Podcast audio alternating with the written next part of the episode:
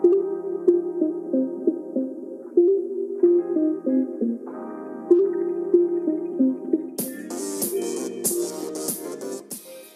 to the PNW Property Podcast. I'm Josh. And I'm Stella, and we're both real estate brokers here to cover various topics and questions that you may have about real estate.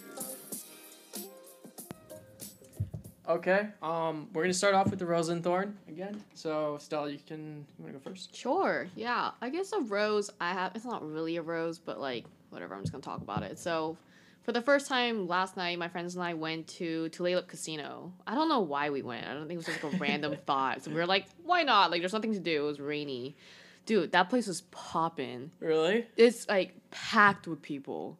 That's crazy. It's insane, dude. Like I was like, I walked in, I was really like, holy cat, this is where adults go to, hang out. I like I didn't realize until I got there. Um, yeah, it was like just so full. Uh, I mean, everyone's wearing a mask, which is cool, but like people are also drinking. Like they're like walking around with like drinking. Mhm. Like it's just, and the place is so big. Like yeah. it was gnarly. Like I was shocked of how many, how many people were in there and gambling and stuff. You know. Gambling is popular. It's I didn't realize how popular it was. Um, especially like during COVID too. I was like, Yeah. eh, it could be empty because it's COVID. No, definitely not. That's probably probably the most popular, popu like lated place I've been in a while. Really? Yeah. So, um, anyways, we went there, and my one of my good friends, um, I didn't get, I don't gamble, but like, um, just for fun, they like she put in like a couple twenty bucks in a slot machine, and she won like three hundred and Oh, really? fifty dollars or something. That's And like, yeah, so she got like exactly, she won like a hundred. Her first five minutes in her first one, and she won like two forty two on the second slot machine after like five minutes sitting there. And dude, she was ecstatic and like I don't know, she wants to go back, so it's kind of scary. But it was really cool. It was really cool just hearing the the coins like in the machine and stuff. You know? yeah. it's just like It's it's designed to be satisfying. it was entertaining for sure. yeah. Um, but yeah, there's also a thorn, you know, t- to the casino. Like I went to a casino. Like I don't know, it was like it was like I wouldn't really go Do again. they allow smoking inside? no, so the smoking area luckily was outside. That's good. Um, so yeah, there's like no smoking signs everywhere. So that part was awesome. Um, didn't smell bad, but I don't know. You just like walk around and you just kind of like look at some people that have like, I think you were here like all day or something. You know, Dude, sometimes they just look sad. You know, like Yeah. their soul just looks like it's been sucked out. and they're just like plugging their coins in. You're like I think we like "Oh, passed this woman that like literally put in seventy five dollars, but she like didn't win anything. You know, and just like that's a lot of money to like. Yeah, yeah. I don't know. I just felt kind of bad too. Have you been to Vegas before? I have been to Vegas. I didn't spend a lot of time in the casinos though. I'm usually out like drinking or clubbing. Um, Oh. but I don't go anymore. Yeah, I'm not a fan of casinos in general. yeah. No. Uh, Anyway, so that was my rose and thorn. How about yours? Um. Uh. Yeah. My rose this week was um, I uh, I built a new website. Oh, so- nice. And I'm pretty happy with the way it's turning out. Still needs a lot of work, but I think like the main pages are pretty set. If Mm-hmm. I like ever want to show up on any searches ever, I need to like write a book. And, like, Oh. you know, search engine optimization is like pretty crazy. Oh, really? There's like a lot of stuff to know, but I Oh. think mostly it's about like content creation and like Gotcha. you really just have to have a lot of it. Oh wow. And like ideally you want to have like video, audio, like text, all, like as many types of stuff, Uh-huh. original pictures, that type of stuff. But uh, yeah, so that's been pretty fun, just kind of an ongoing project. Um, my thorn, um, I sent out some mail, some postcards, like uh, trying to find some more leads for real estate recently, and I wasn't expecting like a big response rate. Like with direct mail, you gotta kind of like send mail to the same group of people for a while. mm-hmm. But uh, I did get this one lead, and the guy was like, "Oh yeah, I was just about to list my property. I got your piece of mail." Um, yeah, and he like told me the address, and he's like, "You know, it's it's uh, the Zestimate is like a million twenty five. Um, so I was thinking about like listing it for that, and he asked me to like take a look at it. Well, first he was like, "Oh yeah, my wife and I were like in real estate." Mm. Um, but then he said like they don't have their licenses anymore. He's being kind of vague about Oh it. Oh, weird. Okay. And then he was like, "Yeah, can you take a look at it? Like, let me know what you think." And then we he didn't like even want to meet up or anything. Oh weird. Okay. Which is like okay, whatever. Yeah. Uh, he also like he said it was a rental, and he like couldn't he uh, I he was a property owner like his name matched Uh huh. like what the property owner names was but like he he he wasn't sure if his tenants had moved out or not Weird. yeah weird. the guy seemed pretty old but like I, I, he's kind of weird um anyway so i like looked up like i did some research it's a duplex actually Oh, nice. and there was like a comparable duplex that sold across the street recently like literally across the street for like 720 Oh my gosh. so I called him back and I told him like, hey, you know, I used to work at Zillow. Like, this estimate's not always right. Um, sorry to be the one to break this to you, but like, it's definitely not going to sell for that much. Like, yeah. this is, I found this comparable, and he's like, oh, across the street, like the pro- the values are way different across the street. I'm like, okay, that's not how this works. Um, and he's like, yeah, there's no view across the street. I'm like looking at the pictures of this sale because they're still online. There definitely is a view, the same view. what the heck? Anyway, he was pissed and like that was the end of the conversation. oh he, no. He was like, he said something about like he's gonna list it himself for a million. I was like, all right, whatever, good luck. Oh my god. Yeah. Where was this? It's in West Seattle. Um, Oh, Kind of wow. around like forty second. But uh, yeah, you gotta kind of just like shrug those ones off. That's so funny. I mean, like, I mean, you're in real estate way more than I am, but like dealing with like people like that, like, oh man. I've you know I've like um in the past I've kind of like I didn't know better, so Mhm. I've like tried to work with people. You know, I, I'll work with anybody, but like you know I've been gone against my own better judgment to be like, sure, I'll, I'll list it for whatever you want. Yeah. and it's like people can waste your time. It's not worth the headaches. Yeah, it's like if you're hiring a real estate agent, you, you should be hiring them for a reason, Definitely. like to trust in their expertise. Yeah. And like, if you actually want to sell it and get the best price possible, then you know I'm gonna advise you on how to do that. And if Uh-huh. you're not on the same page, then like I can't help you. Gotcha. Okay, so you have a, like a line now. Yeah, for sure. Yeah. yeah, yeah. Um, but yeah, so that was my thorn. Um, Bummer. Good story though. uh, so today we are gonna talk about um, transitioning. So like, if you own a house and you're buying a, a new house that you plan to move into, like different ways that you can go about making that transition because there's kind of different approaches that people take. Yeah, this is a good one because I've, you know, when you, as a real estate agent, you go to a bunch of vacant homes, and like sometimes I, I wonder, like, where are these people? Like, you know, like, yeah, like it kind of because there's like a five bedroom house, and you're just like, you know, they have a lot of kids. Like, where the hell are they? yeah, totally. Well, so you've actually done this before, right? You because you had you were living in your condo, you bought a new one. oh, you're right. I did do that. So yeah, what did you do in What that did I do? situation?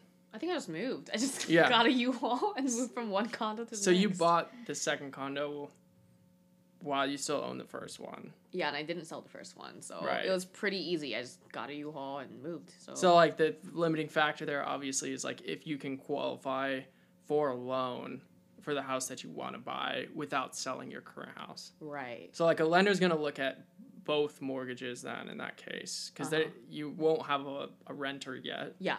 um, if you're planning on keeping as a rental. So like if you want to size up, um, you know, you got to make sure you're going to be able to qualify if you want to take that approach. Um, I think that's the best approach, Uh-huh. whether or not you're going to rent it out or not.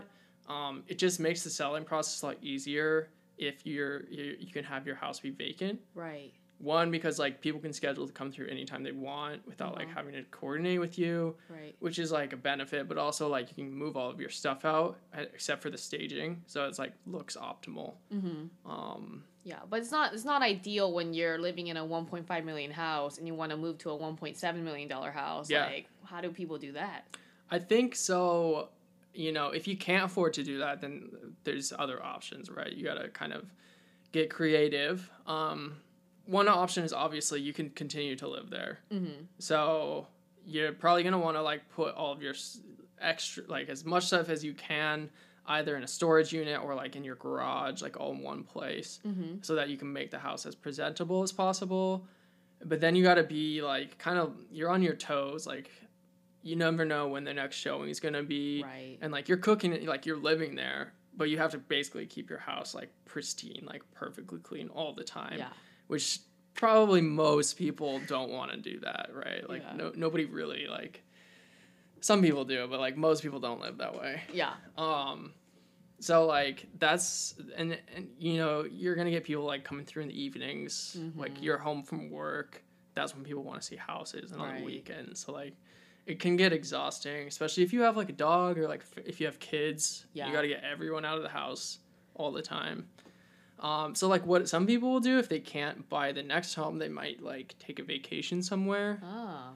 And so if you're gonna do that, you probably want to price your home like to sell Okay. like you can do like the low um like there's a strategy of like pricing your house below market value if it's a competitive market because you can pretty you can rely on probably getting multiple offers and it's selling for what the market price should be Mm-hmm. you know if you price it 100000 under what it should sell for like you're probably going to get multiple offers Mhm. and like somebody's going to escalate to like where it should be um you can do that in like a hot market like we've had the last few years Right. so that's one strategy. Uh, what else can you do? I mean, I guess you could just get an Airbnb. Yeah. Just down the street or something. I think people do that. Yeah, Airbnb or like you know, short term rental. Maybe they move in with like friends or family Yeah. for a while. If you have a grandma that like has a big house, you can just live there for a little bit, right? Yeah, it's tough because you kind of got to like move your stuff twice. Yeah. You like into a storage unit or into wherever you're staying, but it might make your life a little bit easier on the whole. But it's definitely worth it to do that rather than stay in the house, I think. I think if at all possible, you want to like get out of the house. Yeah. I think it's kind of weird. I mean, I don't really like showing um houses that have people living in it. I mean, the, Yeah, I don't just- either. Yeah, it's just a, it's kind of a weird feeling because you feel like you're intruding someone's home, Yeah. and you like you kind of also feel crunch crunch for time too because you're like, oh, they're gonna come back any second, so you know, and you can't. I don't know. Sometimes if you don't have showing, there's no showings after yours. You can kind of like take your time and look at everything really closely. Um, and even talk to the client how they feel like at the ho- at the home, but you know when you have to leave at a certain time, it's a little tough to kind of get that feel with your with your client. I Yeah, feel. and like sometimes the sellers are like grumpy, like they're mad. You're ca- they're trying to eat dinner, and you're like, "Can I show the house?" You know, you only gave them an hour heads up, um, and like, you know, as a real estate agent, like you might schedule for like, let's say you're trying to show a house at six p.m. and you scheduled it the day before, and it's in between like two other showings. Like you might, you probably won't show up at exactly six p.m. Mm-hmm. You know, so it's hard. You know, you don't want to show up when the seller's still there or like they've already been gone for like 20 minutes and you're like only have 10 minutes left. Right.